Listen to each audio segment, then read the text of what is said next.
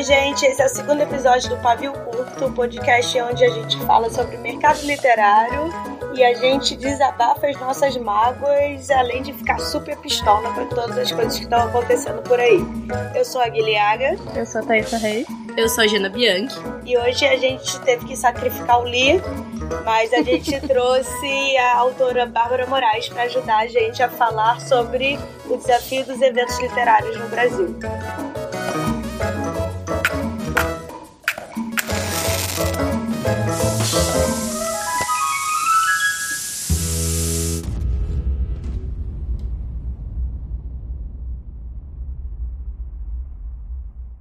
É, bem-vinda, Bels. Eu vou chamar Bárbara Moraes de Bels, gente, não adianta, é o apelido dela de, de Orkut, sei lá de quê. E ela pode explicar por quê e falar um pouquinho sobre ela. Eu sou a Bárbara Moraes, o meu apelido é Bel por causa de uma personagem de Age of Sanctuary, não vamos entrar no assunto. É, e eu sou autora da trilogia Anômalos, de vários contos que tem coletâneas aí pela vida. E eu também já fui curadora de, um, de uns três ou quatro eventos literários dos últimos anos e eu acompanhei de perto o desespero que é fazer uma feira literária no Brasil. Spoiler, é um desespero. Exato. Então, gente, inspiradas no evento da Flip Pope, que aconteceu no, na última semana em São Paulo, que a gente até deu a dica no piloto, é, a gente começou a pensar em todos os tipos de eventos literários que a gente tem no país e os problemas que vêm junto, que vão desde o leitor até o tamanho do país, que né, dificulta no, na, no preço das passagens, na locomoção, mas principalmente também em como é difícil fazer eventos e coisas diferentes, tanto para é, fazer o público aceitar o modelo, quanto também para as pessoas, é, para o mercado mesmo parar de, de drama. É, aqui no Brasil a gente tem alguns tipos de eventos diferentes e, em geral, a maioria dos eventos são eventos voltados para o leitor e o visitante comprar livros e não necessariamente é, consumir um conteúdo e aprender e ver palestras e tal. Normalmente a gente fica em eventos como Bienal de São Paulo, do Rio e outras bienais por aí. A gente fica muito mais aficionado em quais vão ser as promoções e vamos comprar livros e vamos pegar o autógrafo dos autores depois de ficar sete horas na fila. Enquanto em outros lugares, é, e a Flip Hop começou a trazer isso também pra gente com mais foco, é, tem muitos eventos que são focados em palestras, em mesas, em debates, em discussões. E também tem aqueles eventos que são mais conversas e normalmente menores e mais intimistas, organizados por grupos de fãs ou leitores, e, que são uma iniciativa é, mais individual ou de grupos pontuais. Não, é, eu acho que esse é, é fácil você ver que alguns eventos são bem focados na venda de livro, porque, por exemplo, a maior parte das cidades tem uma feira do livro, sabe? Uma feira que você vai para comprar livros. Todas as feiras do livro, obviamente, têm uma, uma programação associada a elas, mas o foco não é a programação. E na experiência do pessoal conversando aqui, do pessoal que faz a feira do livro, quando você faz muita programação, as pessoas não vão, elas não assistem. Entendeu? Elas acham chato. Exato, ou acha chato, ou então esquece, ou então, por exemplo, você tem uma programação três da tarde numa terça-feira. Quem é que vai? Aposentado. O que é super legal, entendeu? Mas nem todo aposentado consegue, ou então tem o saco de ir assistir uma palestra, enfim, no lugar se locomover, etc e tal. Sabe? A própria Bienal, né, tem uma programação de palestras e mesas redondas e tal, que se você for ver, a Bienal sempre fim de semana tá, tipo, atulhada de gente, você não consegue nem andar no corredor. Aí você vai nas programa nessas programações tá, tipo, super vazio, é, sabe? tem, tipo, 10 E às vezes com autores legais. É, em compensação, assim, o único, o único momento que isso não acontece é quando tem, tipo assim, um autor gringo. Aí, putz, aí arrebenta, gente. A gente já vai começar pistolando assim, né? Eu ia deixar a Bienal pro final, mas a Jana já trouxe isso. Desculpa, gente. Como é difícil, sei lá, a gente não entende a curadoria das, das bienais, assim, principalmente da marca do Rio de Janeiro e São Paulo. Porque hoje mesmo a gente estava discutindo isso e, e vendo o que está saindo na programação. E assim, gente, nada contra o youtuber, inclusive assisto um monte mas assim, muito famoso, muito youtuber, até, muita gente que não tem nada a ver com o livro. Exato, um critério que eu acho é que, tipo assim, não tem nenhum problema você chamar um ator, você Sim. chamar um youtuber, você chamar uma pessoa famosa, desde que ela tenha um livro. Porque qual é o sentido de você chamar o público? Porque isso é para chamar público, né? De uma uhum. pessoa que não tem livro e que não vai comprar livro. Para um evento entendeu? de livro. Tipo, é diferente você chamar, sei lá, o Lázaro Ramos, que tá com o livro dele. Sim, sim. E, e, é e, ele tem não só aquele livro, mas ele tem os livros infantis super legais. E projetos sociais voltados à leitura também, sim. peças de, de teatro que são voltadas também para produção literária, é, que conversam com esse público. É, do que, sei lá, chamar, a Guia adora ela, mas chamar, sei lá, Nina Secrets. É, Entendeu? Não, não teria a ver. Então. É... Não, eu concordo. Ou até assim, se leva Nina Secret, então leva também três editores ou, ou escritores sobre livros de arte, maquiagem e beleza. E, e bota ela como moderadora. Participar dessa É. Faz a discussão sobre isso, mas no mercado literário, sabe? Como é que é o mercado de.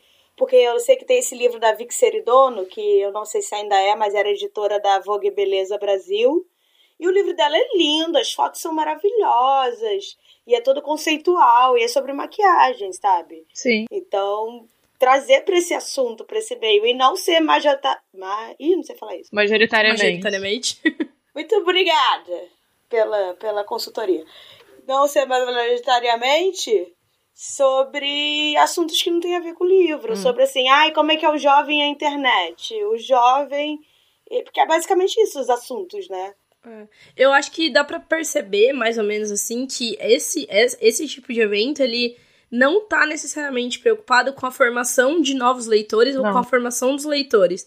Eles estão preocupados com a formação de um público pagante do evento e pagante de livros, né? E aí, assim, é, eu entendo a, a, o lado econômico, por assim dizer, do negócio, mas eu também acho que é um tiro no pé não entender que o mercado de livros ele só vai se aumentar e, e, tipo assim, se sustentar com leitores consistentes, entendeu? Então eu acho que tem muito isso, assim. É uma coisa muito brasileira esse imediatismo, né? Tipo, ah, isso aqui tá ruim, mas ah, beleza, a gente não precisa pensar em como resolver isso para longo prazo. Vamos só arrumar um jeito de ter público para esse evento, entendeu? Diana, você vai ter que me. Você vai me fazer falar da mentalidade colonial. Vai, pode falar. Não, porque, tipo, esse é um problema em geral, de países que tiveram a colonização como a nossa, que é essa colonização uhum. que a gente chama extrativista, né?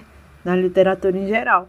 Que sempre a mentalidade das pessoas que vieram para cá é: eu vou, tipo, o maior, em, no menor espaço de tempo, ficar o mais rico possível para ir embora daqui, sabe? Sim. Não sim, tem essa mentalidade de, né? já que a gente vai ficar aqui, a gente precisa de um plano de longo prazo. Todo mundo enfim, principalmente as pessoas mais ricas, elas têm essa mentalidade, tipo, de, ah, a gente vai fazer isso aqui porque eu vou ganhar mais dinheiro aqui, e aí não vê que em 10 anos isso é um tiro no uhum. pé e não vai dar certo, entendeu?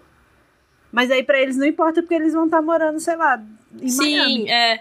Eu não vou estar tá mais aqui, não vou estar tá mais organizando evento. E a gente pode aplicar isso justamente também à lógica da Bienal, que uma época já foi um um modelo de negócio é, importante para poder trazer as editoras e tal. E hoje a gente não sabe para onde vai esse dinheiro. E é um, tipo, não tô falando que ninguém rouba dinheiro, queria deixar claro aqui, uhum. não pra, é, mas tipo, é uma quantidade de dinheiro que se movimenta para fazer tudo isso, é, talvez justamente por querer trazer essas pessoas de fora do livro, Sim. que tem talvez cachês muito mais altos e coisas do tipo, é, que poderia estar sendo revertido para uma programação de formação de leitores, que vai ser um investimento a longo prazo, que vai manter o público desse evento para os outros anos e que não, não, a gente não vê.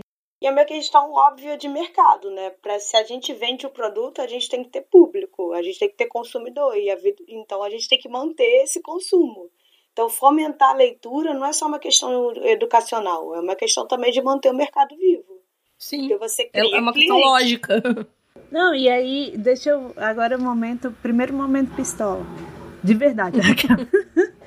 que a, eu fico muito frustrada que nesses últimos anos eu, eu, tive muito contato com gente que trabalha ativamente com formação de leitores, sabe? Eu tô agora apoiando um projeto que são é, os Candangos Leitores aqui em Brasília, que são vários clubes do livro em várias escolas públicas em periferias aqui de Brasília. Que a ideia do clube é: você tem 30 estudantes no ensino médio ou fundamental, cada um deles recebe o livro do mês e a biblioteca também recebe o livro do mês para fomentar uma conversa sobre o livro na escola inteira, entendeu? Eu acho, tá dando para ouvir a Leia sendo louca lá? tá, ok. É, e, e, tipo, esse pessoal do Calango Leitor, especificamente, eles fazem isso com dinheiro de doação, de, de uhum. privados, entendeu? Tipo, as pessoas falam, nossa, o seu projeto é super legal, vou doar 50 reais pra você por mês. Sabe? Porque, tipo, elas foram buscar um financiamento público e elas não conseguiram, porque conseguir um financiamento público é muito difícil, entendeu? Então, assim, às vezes você tem uns eventos que não se preocupam em formação de leitores, com um financiamento público relativamente desproporcional, se você parar para pensar, e outras iniciativas pequenas que não têm financiamento nenhum, sabe? E às vezes, tipo, essa iniciativa pequena de você estar tá em lugares periféricos, fazendo as crianças lerem, mudando a vida delas, porque várias pessoas, várias crianças desse projeto já falaram para as professoras, tipo, começar a ler mudou minha vida, entendeu? Sim. É, às vezes elas não têm dinheiro. É, é tipo assim, é na cara e na coragem, a pessoa vai lá e fala, eu vou fazer isso porque eu acho que é importante e é isso que vai acontecer, entendeu? A maior parte desses projetos de fomento à leitura, eles são iniciativas de uma professora, de um bibliotecário, entendeu? Sabe? Às vezes de, de uma... professores, né? É, é geralmente tipo, é uma pessoa que tem a vontade e, uhum. e faz. E às vezes ela faz isso contra a vontade de muita gente. Sim, entendeu? tirando do próprio bolso e fazendo o impossível para poder fazer dar certo. Né? É, e aí você coloca duas coisas do lado e você vê o abismo, né? Tipo, você coloca uma Bienal, tipo, rendendo uma puta grana, que, de novo, não estamos dizendo que vai para lugares ilícitos, mas que, assim, para algum lugar vai esse dinheiro e a gente não vê refletir nesse tipo de formação que seria a mais lógica para o, a característica do mercado. E do outro lado, uma galera tipo, né, dando sangue para fazer eventos que são que têm um alcance muito menor, independente de quão dedicada a pessoa seja, ou mesmo, por exemplo, esse evento em Brasília, tipo, é um evento em um, esse essa, esse clube do livro em Brasília é em uma cidade, né? E assim, a gente pode ver, é, não é só esses não são só esses clubes assim pequenos em cidade, a gente pode ver outros tipos de evento é, que se preocupam em formar leitores. Por exemplo, clubes do livro mesmo, organizado por fãs é, em cidades. Aqui no Rio, que é grande, a gente tem o Clube do Livro da Saraiva, por exemplo, que a Frine toca, que pega uma bate 100 pessoas se reunindo às vezes na livraria para conversar sobre livros, sabe?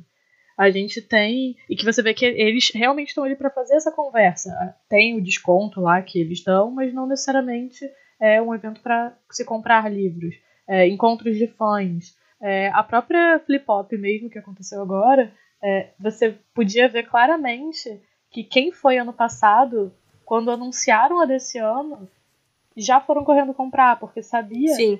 Foi um evento que formou, é, que não formou, né? Mas que ajudou a fortalecer essa comunidade do, da literatura jovem nacional e que você, criando esse vínculo e criando essa comunidade, você está formando leitores e está formando, trazendo mais gente para essa comunidade. Então é muito diferente. Tipo, a Bienal é legal e a gente encontra as pessoas, mas não existe essa preocupação do evento. É, então, isso. esse assunto da Flip Hop levanta uma questão que eu queria falar, que é sobre. É um modelo diferente, é um modelo sobre de discussões e palestras, e eu acho que os nossos leitores brasileiros ainda não estão acostumados que não é sobre venda. Uhum. Não é uma feira, assim. Então eu, eu vejo pessoas é, enjoadas de ver palestras, por exemplo, e ficam muito do lado de fora batendo papo. É, porque realmente tem gente que se reencontra, encontra os amigos, né, que não vê há muito tempo, ou então só se conhece ao vivo lá, porque o Twitter é onde todos nós moramos. E mas eu queria que as pessoas. Ou então fica. Nossa, gente, tem uma coisa que me irrita, fica batendo papo durante Dentro, a palestra. Nossa. É, dentro da palestra. Sabe, se tinha um espaço. Esse ano, então, que tinha um espaço lá fora enorme, cheio de puff, do tipo, vai tomar uma água, sabe? Conversa depois, tem a hora do almoço. Enfim, mas. E a programação é toda pensada justamente pro leitor e para aquele. Como hum. a Flip Hop é pra juvenil e jovem adulto, né? Então, assim, as mesas de discussões são assuntos muito importantes. Então, e uma emenda na outra. Não sei se vocês já perceberam, mas Sim. várias mesas são casadas e, a, e a, o interesse da programação de ser diversificada. É, esse ano na programação todas as mesas tiveram pelo menos uma pessoa não branca. Todas as mesas. Sim. E levar a, a, aquela a pessoa daquela minoria para falar sobre aquilo. E não deixar só a pessoa na plateia escutando uma coisa que é da É. vivência dela e quem tá falando não tem. Que é uma coisa que me tira de sério, é isso. E mais importante, não falar só sobre aquilo, mas falar sobre todas as coisas. Isso eu fiquei bem satisfeita, assim, com a programação da Flip Hop desse ano. É, a gente falou bastante sobre diversidade, e daí cada pessoa de cada grupo falando um pouco sobre suas vivências, mas a gente falou sobre humor. E aí dane-se, entendeu? Só que a gente não. Essa, a pessoa pode falar também de outros temas que ela domina, né? Isso eu achei muito legal. Assim. Não é só aquele discurso de, de, militar, é, de militante, né? É, também é sobre o É, mercado. que é importante, como mas é edição, é, exato. como é que é editar um livro, como é que é fazer sobre terror, sobre ficção científica, enfim. É, que a própria pessoa é, de um grupo marginalizado está em uma mesa que não fale sobre ela ser uma pessoa desse grupo marginalizado já é uma forma de militância também, né? É você Sim, se afirmar em É, outras a Lavínia Rocha, eu fiquei, enfim, eu fiquei emocionada mesmo ela falando que foi a primeira mesa de fantasia que chamaram ela na vida dela. E ela tem esse livro dela tem uns três anos, sabe, que é fantasia. Uhum. Foi a primeira vez que chamaram ela pra falar de fantasia, sabe? Sim. Então, assim, isso é muito forte. Você tem uma mulher negra lá na frente, pela primeira vez na vida dela, falando sobre um tema que ela ama e que ela escreve sobre. Sabe? Então, tipo, é uma oportunidade incrível e também é uma oportunidade incrível para outras meninas negras que querem escrever fantasia olharem ela e falar: olha só, eu posso também. Sim, a identificação é muito importante. Sim.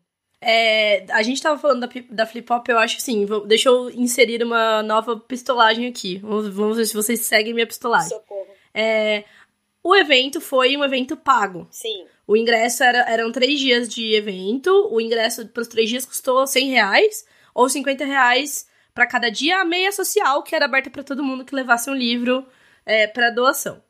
E o que aconteceu? Antes do evento, a gente viu bastante gente reclamando que o evento era caro. Né? É, O que, que vocês acham disso? Então, deixa eu começar. É, vamos começar assim. Para a realidade do brasileiro que não pode pagar por esse evento, que não é de São Paulo, que tem muitos mais gastos, não é um evento barato por si só. É, eu acho. Rapidinho, só interrompendo aqui. O ingresso não é caro, mas quem não é da cidade realmente é caro. Até mesmo para quem é da cidade, mas que não tem. É, se você ganha um salário mínimo, 100 reais é uma parcela considerável do seu Uhum. Sim, é, é um evento cultural que não é gratuito, que tem o seu ingresso, tem o seu, o seu custo, mas comparativamente é um evento muito barato. É, se não você, muito, nossa. eu abri aqui por curiosidade, porque eu não consumo isso, mas por curiosidade, eu abri aqui o valor do ingresso da CCXP e o mais barato é ci- é 100 reais para um dia. Não, Anime Friends tá 80 reais um dia. Anime Friends, gente. Anime Eu Friends. amo Anime Friends, mas 80 reais por dia? Não, gente, qualquer congresso. Agora eu vou falar do, de outro elemento, que é congresso, que é sobre palestras, né? E tomar coquetel com, com guarda-chuva colorido. Qualquer congresso de odonto, de engenharia, é dois mil reais, três mil reais, sabe? É, eu tenho um amigo dentista e ele paga cinco mil reais pra ficar sexta, sábado, domingo, aí é num hotel, aí tem toda a programação. E, mas é isso, é uma palestra atrás da outra, não é ninguém vendendo pasta de Acaba dente. que, tipo, a Flip Hop é sobre conhecimento, né? Exatamente. No final. É uma troca de conhecimento entre todos os envolvidos, sabe? Sim, e pra trazer pra nossa área, por exemplo, a Bienal. A Bienal eu acho que é 20 reais, não é isso? 25 ah, o ingresso? É, a meia é 12, por aí. a meia é 12,50. 12. É, sim. Mas aí você vai ver e o estacionamento é 40 reais. É. É, E aí você vai comer alguma coisa lá dentro e é mais 30 reais no mínimo, porque é só a alimentação que tá lá dentro do que tá com. É, essa batata Sim. no cone é muito cara, gente. É, e assim, se você. Se a gente tá falando. A gente tá falando de coisas relativas agora. Então, ah, comparando com o Congresso, é ridiculamente mais barato.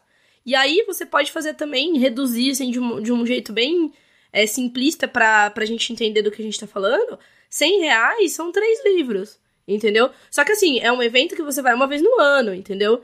Então vai, daria pra gente dizer que são três livros que você deixa de comprar num ano, né? Uhum. Pra, pra pagar o evento e conhecer a galera, é, assistir todo esse conteúdo que a gente tava falando e tudo mais.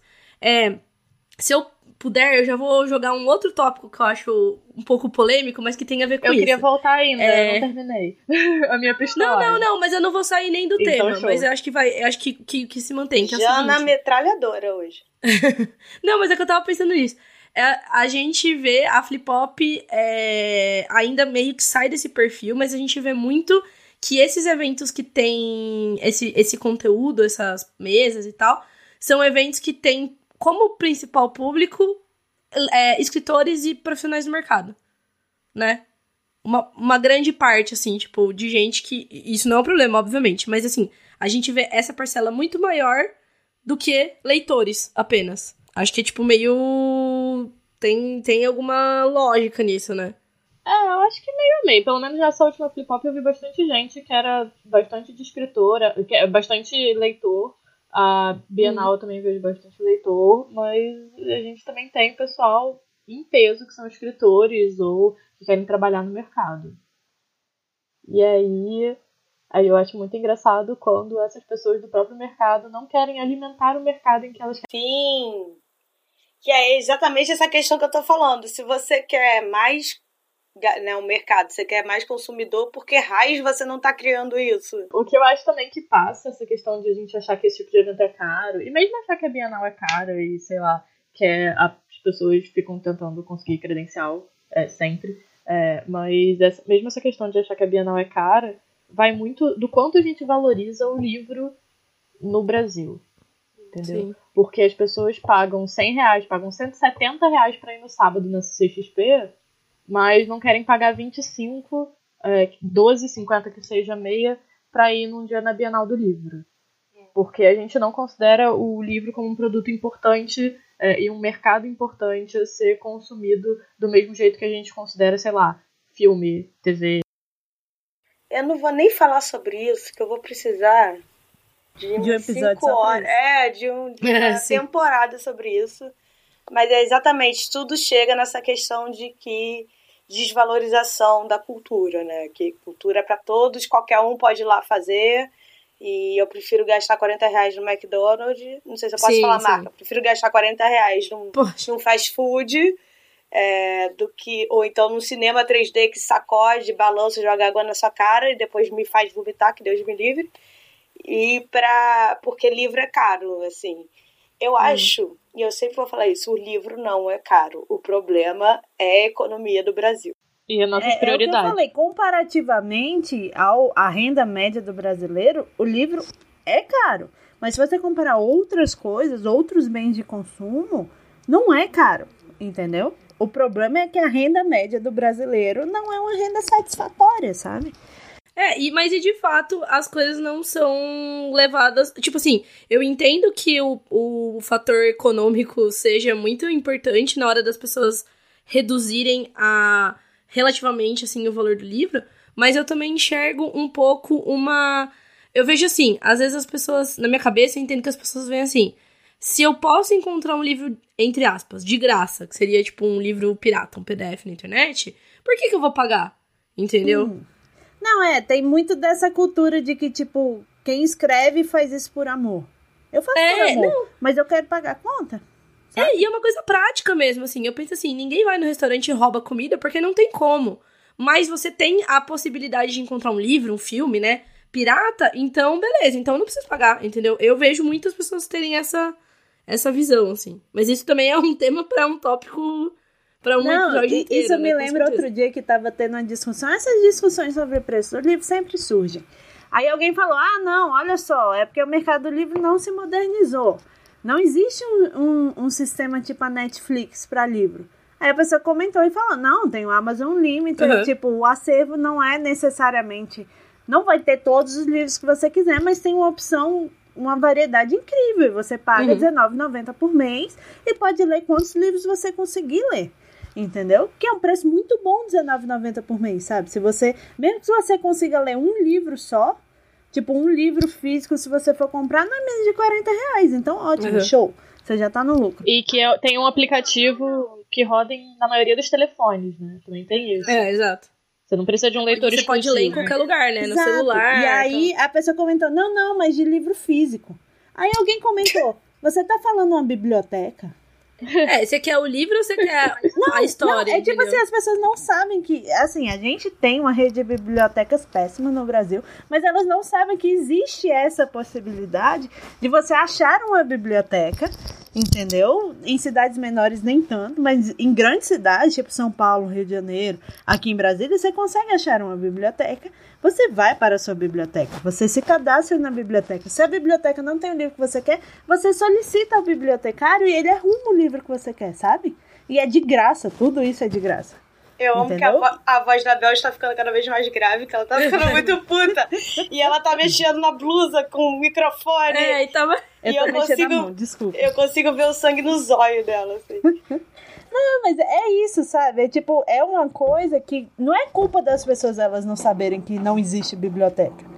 Entendeu? Não saberem onde achar a biblioteca, porque na formação do leitor a gente não dá muita ênfase. Tipo, hum. nessa, nas escolas que eu visito, muitas vezes a biblioteca é o lugar que os alunos vão quando eles aprontam. Tipo, é um castigo você estar na biblioteca. Sim. Entendeu? Então, tipo assim, nosso relacionamento com bibliotecas é péssimo, mas elas existem e elas são uma alternativa maravilhosa para quem não tem dinheiro para comprar livros.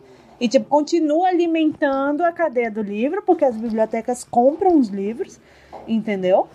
Mas você pode pegar o livro quantas vezes você quiser. É, e num outro extremo, você tem a galera que quer o livro e não necessariamente a história, entendeu?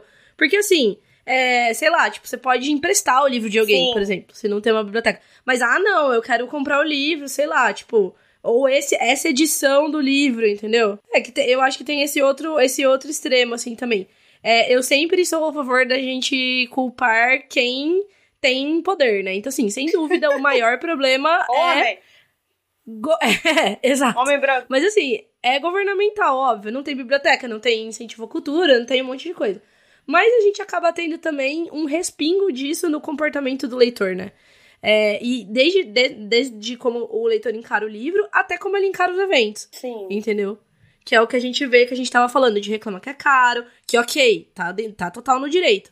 Mas aí, mas também, assim, reclama que é caro, é, mas depois reclama que não tem evento. Então, pô, tem que. Também a gente tem que ver, assim. Existem eventos com perfis diferentes. Uma coisa que eu falei bastante nessa discussão da, do valor do, da Flip Hop ser caro e tal. É que eu falei assim, meu, a gente tem perfis de eventos diferentes. A gente tem a Bienal, que é mais barato, voltado pra venda do livro. A gente tem alguns eventos de nicho, como por exemplo a Odisseia Fantástica, que é um evento mais para o escritor uhum. e que é um evento bem pequenininho, que tem toda uma, uma questão. Assim, é diferente, não tem muito essa, esse quesito de, de venda e tal. A gente tem agora a Flip Hop. A Flip Hop, por exemplo, é o que viabiliza a Flip Hop trazer autores internacionais, a galera de fora de São Paulo é, que veio para as mesas e todo esse é, todo essa, esse diferencial assim sendo não tão grande quanto a Bienal, é justamente o valor cobrado, certo? Porque também não, as coisas não nascem na, em árvore, né? É. A Flip Hop não é um evento ainda, né? A gente sabe disso porque a gente tem acesso à organização. É, não sei se todo mundo sabe, mas a Flip Hop ela é um evento completamente privado ainda. Ela não tem auxílio uhum. governamental, ela não está inscrita em programa de governo de incentivo nenhum. Uhum. Então, uhum. ela é feita esse ano foram 10 editoras, é, mais a, a seguinte, não, com a seguinte, é, que se juntaram e que financiaram o evento além do, da venda de ingressos. Então, uhum. é, existe um motivo para esse valor, entendeu? Não é ninguém passando a perna em ninguém, não é ninguém querendo ficar com, rico com o evento, com dinheiro de ingresso. Exato. É, e aí você vê que assim, a alternativa para isso é não ter um evento desse, desse perfil aqui. É isso que a gente quer? não faz sentido para mim. Ah, não, mas não é, não tem um alcance, não é todo mundo que vai poder ir no evento. Pô, tipo, não é, mas aí assim, a gente precisa batalhar para que seja e não, ah, então tá bom, então não vai ter mais evento. Entendeu? Mas então eu aí a queria gente vê, fazer por só exemplo. uma observação sobre isso, que tipo, o pessoal antes estava falando que não é todo mundo que vai pro evento, mas a diversidade do público da Flip Hop e como ele se sente confortável em estar na Flip Hop é uma coisa notável, assim. Tipo, a gente tinha é, menina hijab, com hijab, tinha, Uhum. tipo, casais, enfim, homoafetivos de todas as formas possíveis. Tinham Uhum. pessoas trans, tinham pessoas negras, tinham orientais, sabe? Tipo, todo tipo de gente tava lá. E eu não vejo essa diversidade de pessoas em outros eventos, sabe? Então, assim, tava todo mundo lá e tava todo mundo se sentindo confortável e acolhido, sabe? Então, assim, É, tem o valor, realmente, ele é complicado. A gente até se juntou pra fazer uma bolsa pra. isso que facilitar agora. que Teve essa viabilização. Oi? É, eu ia falar exatamente isso, que é, quando a gente começou a discutir sobre isso, sobre ah, não vai, não atinge todos, não é todo público que pode ir, nananã, é, tipo, teve esse movimento da página 7 também de outras pessoas, outros autores, é, pra fazer a doação de bolsa, de, de ingresso, teve editora que, que sorteou, sabe? Então, tipo assim, é isso que tem que ser a mitigação desse problema, né? E não, tipo assim, ai, não acho que deveria ter esse evento, ai, sabe? Nada a ver. Não, e quem foi na Flip Hop ainda ganhou ingresso pra ir na Bienal, né? Pra, aham, num dia da Então, Bienal, assim, exato. eu não sei se vai ser 25 reais esse ano, mas eu acho que é mais ou menos esse preço, já é um, uma puta ajuda, sabe? É, inclusive, eu, como a gente, a gente trabalha no mercado editorial, eu entro com credencial, então meu ingresso eu já vou passar, ou não sei o que, que a gente, É, eu também. passar para alguém que realmente não pode comprar. É, então, a gente, te- eu acho também isso legal. A nossa própria comunidade tenta ajudar muito, sabe? Porque a gente tem essa preocupação não só de fomentar o mercado, mas também de, de trazer mais gente para discussão e para poder fazer novos trabalhos, sabe? E sair do mesmice. Porque ninguém aguenta mais esses eventos falando pipipi, popopô, literatura, que tem 30 pessoas velhas, sabe? E cadê? Vamos abrir, gente, vamos abrir a cabeça, vamos falar de outras coisas. E isso me traz outro tema que eu escutei foi da, da Rafaela Carvalho, que é uma amiga e, e autora nossa. E ela falou como ela fez USP e ela é jornalista da Folha de São Paulo. Na Flip Hop ela começou a perceber, nossa, eu perdi muito tempo tendo preconceito com livro comercial, com YA, sabe? E realmente não tem nada a ver uma coisa com a outra. Por que, que as pessoas têm essa barreira de achar que é inferior? Não faz sentido. E você pode gostar de tudo. Você pode também só gostar de um nicho, mas você também pode gostar de tudo, sabe? De vários Uhum. tipos de gênero. E eu acho que a Flip Hop traz isso. Ela joga na sua cara do tipo, olha só, meu livro é cheio de pôneis coloridos, mas a história é muito boa e ela ajuda Sim. leitores, sabe? É, ele fala sobre um tema complicado. Ou não, Ou sabe? não, tipo, mas ou É, é, é aquilo até que a diversão. Verô falou é um na última mesa da Flip que eu acho muito importante, que é aquela coisa de Diário da Princesa. É que o. Que, enfim, é aquela cena lá que. Eu nem li isso, mas enfim. Que o, o namorado da Mia faz. Enfim, ele vai entrar pra robótica e tal. E ela fica, ah, eu fico me sentindo mal de escrever. E aí ele vira pra ela e fala: Mas o livro que você escrever, ele tá salvando a vida da pessoa que tá esperando pelo tratamento, sabe? Tipo, que tá esperando a pessoa que tá sendo tratada. Então, no final, é meio que isso, sabe? Tipo, os livros, eles salvam as vidas das pessoas. Ah, Mesmo, minha, tipo né? assim, mesmo que ele não tenha um tema maneira, né? difícil, sabe? Às vezes eu Aham, já aham. recebi uma cartinha de uma, de uma menina que tinha lido meu livro, que ela me agradeceu muito, porque foi o meu livro que fez ela passar, tipo, ela não se preocupar tanto num período em que o irmão mais novo dela tava com leucemia, entendeu? Uhum. Então, assim, foi muito importante pra ela ter esse escapismo O escapismo. é. da realidade que ela estava vivendo. E isso é maravilhoso, sabe? Tipo, a gente tá permitindo que as pessoas, enfim, descansem, sabe? Também. Sim. O livro te leva para drogas mais pesadas, como histórias divertidas. Eu acho que assim, é, a gente acaba. Tá acabando virando um- uma grande ódio a flip hop esse episódio, mas só que. Não é public post. Não é, não é public post, mas é só porque assim, eu acho que a, o que a Flip Hop fez foi o que eu acho que todos os eventos deveriam fazer, que é criar comunidades, fortalecer essas comunidades e formar leitores. Porque as palestras que rolaram, tipo, a palestra da RU sobre LGBT além do G, né, além de, de pessoas gays só, homens gays e tal, é, foi uma coisa que abriu muita cabeça de muita gente para procurar outras, outras literaturas e outras vozes, sabe? E, e você pode começar a criar essa comunidade é, e fortalecer essa comunidade, fortalecer esses autores, sabe, que não são tão vistos. Então, é, o que a Flip Hop fez para mim foi muito acertado. Por isso que tá acabando, a gente tá falando muito dela e tá recente, enfim. É, a gente ainda tá. É, a gente pegou ela pra, como exemplo justamente porque é um formato diferenciado do que só vender livro, né? E, e eu fico muito puta com gente que fica, ai, tô cansada de palestra. Fica em casa, meu irmão. Pistolou! Não, é, se você importa? não gosta de palestra, a Flip Hop não é um evento para você. A é, questão é exato, é essa. Você também tem que escolher qual evento é o seu perfil. Se o seu perfil é ir de stand em stand comprando livro, conversando cinco minutos com cada autor, etc. Show, beleza, sabe? Tipo assim, não tem problema nenhum. Entendeu? Ainda mais para quem trabalha no mercado editorial e em vez de ver palestra ou ajudar, né? A, o seu trabalho fica de fofoquinha lá fora ou nem vai, assim, eu acho isso muito estranho. É, e é muito legal também encontrar, é um networking também.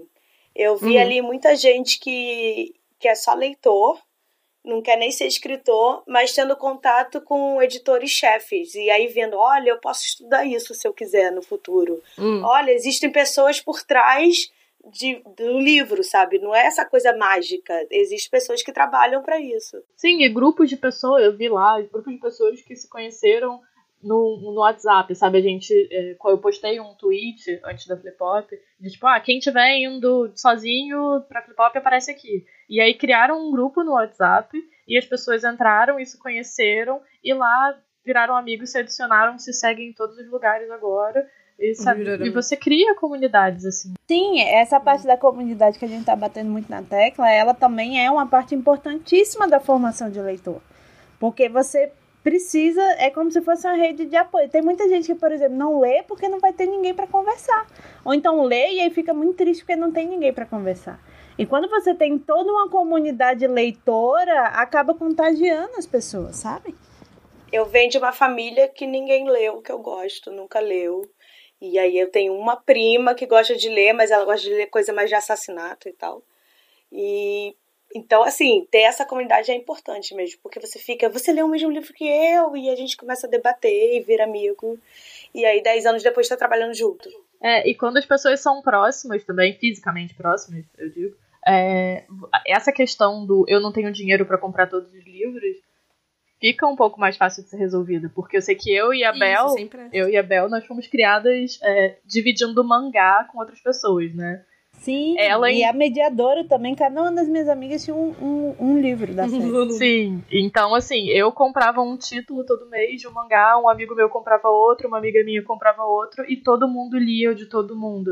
E isso você continua estimulando o mercado, você continua fomentando essa comunidade de gente que gosta da mesma coisa que você, e sabe, você consegue ter acesso a mais coisas, então eu não tinha isso com mangá, mas eu tinha isso com série de livros. Eu tinha duas amigas do colégio e cada uma comprava um volume. Aí eu tenho mais séries que estão incompletas por causa disso. Eu também. Eu, a Irmandade Porém, ótimas jeans, amizades. do Jeans Viajante era assim? Eu não lembro. Cada um, nós somos em quatro, meu grupo de amigas mais antigos, e cada uma delas tem um livro, entendeu? E tipo assim, tem um valor afetivo gigantesco, porque as meninas do, das calças viajantes também são em quatro. Entendeu? Enfim. Eu só queria fazer mais uma observação que a gente não falou muito, que é como é caro fazer um evento. É caro. Sim. Sabe? É caro de. É muito caro. E assim, não, não vou falar demais porque eu acho que é, um preço justo porque você tem que pagar as coisas, montagem, etc hum. e tal. Só que as pessoas não entendem. Por exemplo, um, um evento tipo a Odisseia, que é de graça, para quem acessa, ela não é de graça para quem organiza. Uhum, entendeu? Nossa, então tem todo evento precisa de um financiamento. E aí, na Feira do Livro que eu participei, que foi ano passado, a gente tinha uma previsão de orçamento. Aí de última hora, não, enfim, não vamos entrar em detalhes. é, o GDF retirou 200 mil reais da feira, entendeu? Que era o preço da montagem dos estandes, entendeu? E aí, com isso, a vinda dos alunos das escolas públicas ficou prejudicada, sabe? É tipo assim, um, um dinheiro que sai do, do lugar prejudica o evento inteiro, sabe? Então, assim, É, a gente entende, é, como autor, muitas vezes a gente vai sem receber cachê, porque a gente sabe que é complicado, entendeu? Sabe que é difícil, principalmente em cidade do interior, às vezes o município não tem renda, não tem, não tem dinheiro suficiente, e aí a prioridade são outras coisas, né? E em alguns municípios grandes, como aqui em Brasília, quando aconteceu isso, é, a gente estava. Município, enfim, o Distrito Federal. É, o, o GDF tinha dado 2 milhões para um evento de moto. Uhum. Entendeu? E não deu 200 mil, enfim, ele tinha dado mais dinheiro, mas tipo, esses 200 mil da Feira do Livro, que era o que ia levar as crianças para lá, não deu, sabe? Então também tem uma, uma questão de prioridade na hora de financiar, que é o que eu já falei antes. Enfim, muitas vezes prefere não financiar a Feira do Livro, porque não vai ter um retorno sabe? Por exemplo, esse evento de moto veio um monte de gente, etc e tal, movimentou o comércio da cidade, que é um retorno econômico interessante, mas eles não vêm Volta pro negócio que a gente falou no início. A né? longo prazo. Eles não veem um retorno para a feira do livro, porque é um retorno a longo prazo, entendeu? Então, assim, aí você vê a prioridade, assim, ah, não, a gente vai ajudar a feira do livro ou vai ajudar esse evento de motoqueiro aqui? Ah, vamos ajudar o evento de motoqueiro porque vai dar visibilidade, enfim, pra gente agora, sabe? Enfim. Então é tá, isso. gente, depois desse belo discurso de Bárbara Moraes, da presidente desse país, é, chamado Pavio Curto, acabei, uhum. acabei de votar nela. É, a gente vai pro nosso quadro, que é a voadora literal, onde a gente dá aquela voadora que a gente quer em algo, já que não dá para dar ao vivo, senão a gente é preso, muito triste. É, roda a vinheta.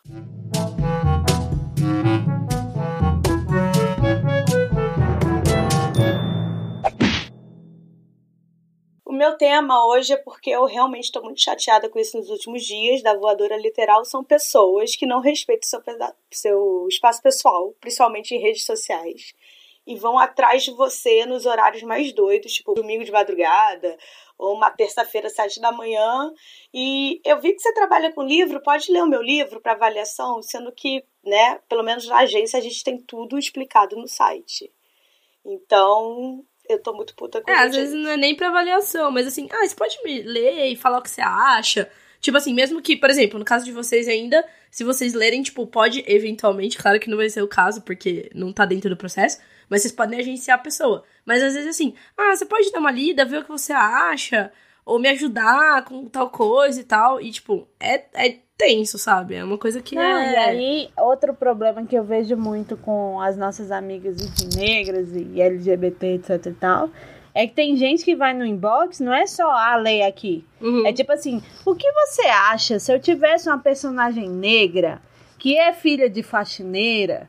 E nos, sabe, é tipo assim, como se a pessoa tivesse a obrigação de dar pitaco sobre a personagem de minoria que aquela pessoa tá escrevendo, geralmente são pessoas brancas e hétero. Enfim, como se ela tivesse a obrigação de falar aí, de, de responder, sendo que elas não têm obrigação. Inclusive, esse tipo de consultoria é um serviço pago. pago. Leitura de sensibilidade é um serviço pago, entendeu? Então, assim, tipo, não façam isso. Se você tem uma dúvida desse tipo, etc e tal, não aborda uma pessoa que você sequer conhece, nunca falou na uhum. sua vida, para perguntar como se ela fosse uma autoridade sobre a minoria, entendeu? Eu acho isso muito doido porque a gente, quando realmente é amigo da pessoa, conhece, a gente pergunta. Você faz esse serviço? Você cobra? E aí, geralmente, na amizade, se a pessoa quiser, ela fala: Não, eu posso te ajudar, assim, você tem alguma dúvida? É, sim, eu, sim. Eu tenho uma amiga, a amiga da Babi também, que é a Érica, e teve uma vez que ela falou assim: Pronto, ela é negra, então ela falou assim: Hoje eu vou te dar uma hora para responder é, dúvidas, assim, que você quiser na amizade. Depois disso, eu vou te dar uns tapas se você falar alguma besteira. Então, assim, uhum. como ela é minha amiga e como a gente tem essa intimidade, a gente entra numa discussão lá do momento. Então, mas eu. Se eu preciso de uma leitura de sensibilidade, eu ia realmente falar quanto é que você cobra para fazer esse sim, trabalho, sim. como a gente faz, né, na agência com outros livros. É, é muito doido, gente. Pessoas desconhecidas eu recebi mensagem assim: Ah, eu vi que você trabalha para a página 7. Como é que eu faço para mandar e-mail? E eu fico assim: Você nem pesquisou, aí, aí a gente cara. retoma o primeiro episódio Isso que eu ia que é falar, que feedback no primeiro episódio. Não, a pessoa nem pesquisou, porque, assim, dá vontade de gritar. Primeiro que eu não trabalho, né? Eu criei. E aí Tassi veio e a gente criou um império, desculpa. então, assim, eu não trabalho lá, eu sou obrigada a trabalhar. Tentei não trabalhar algumas vezes, Tassi brigou. É, e tá no site, sabe? Ou então, assim, ah, eu vi no site da agência que é, o único contato com você é e-mail. Mas como é que eu falo com você? Aí eu dá vontade de responder por e-mail. Gente, por favor, bom senso. É, bom. Mas enfim, é isso. Leitura crítica, leitura de sensibilidade, consultoria. Tudo isso são, ser- são serviços pagos. E tá? que, e, esfor e que exigem esforço da pessoa. Então, assim, quando você fala, ah, dá uma lidinha pra mim, por mais que seja um capítulo que vai demorar cinco minutos, sabe? Se todo mundo mandar um- uma mensagem pra uma pessoa pedindo pra ela ler um negócio de cinco minutos, são cinco horas. Então não é assim que funciona, né? Ainda mais com uma pessoa Não é, e assim, a, a nossa leitura Sim. não é uma leitura. Quando, esse tipo de leitura. É, Ela não é uma leitura que você vai ler e falar, ah, legal. É uma leitura que você vai ler e vai falar, personagem tal ficaria melhor em tal canto. É, sei lá, o, o seu primeiro ato não faz sentido com o seu segundo ato, você precisa de um tal. Sabe? Uhum. É uma leitura qualificada da obra. Não é uma leitura qualquer que você lê e fala, ah, é legal, gostei de fulano. Você também fala isso, entendeu? Mas você adiciona mais coisas, sabe? Fora que antes de perguntar qualquer coisa de trabalho numa rede social de uma pessoa, você pergunta se você pode perguntar. Você Sim. fala, posso. é, a gente pode falar de trabalho aqui rapidinho? Eu faço isso com meus amigos, Eu sabe? faço isso com a minha mãe. Eu falo, eu posso falar de trabalho com você cinco minutos se eu não tô no horário comercial? Sim. É, se eu não conheço a pessoa, eu falo, "Você- eu posso perguntar, falar alguma coisa de trabalho aqui pelo DM do Twitter ou você prefere que eu te mande um e-mail? Uhum. Sabe? Pergunta, rede social é rede social, não necessariamente é uma rede de trabalho. Sim, e tipo, as pessoas têm direito a lazer também, apesar da Exatamente. gente que trabalha com livro trabalhar o tempo inteiro. Sim, sabe? E inbox do Instagram não é um lugar pra você pedir orçamento, sabe? A não ser que esteja deliberadamente escrito no perfil da pessoa, peça orçamento por DM de Instagram. Sabe? Você É um perfil pessoal, né, gente? Eu tô aqui falando de queijo e shampoo. O que que tá acontecendo? Me deixa em paz, sabe? E agora, depois de desabafar, estamos indo para o nosso lindo quadro Será que rola o livro? O livro rola, rola do rola do rola?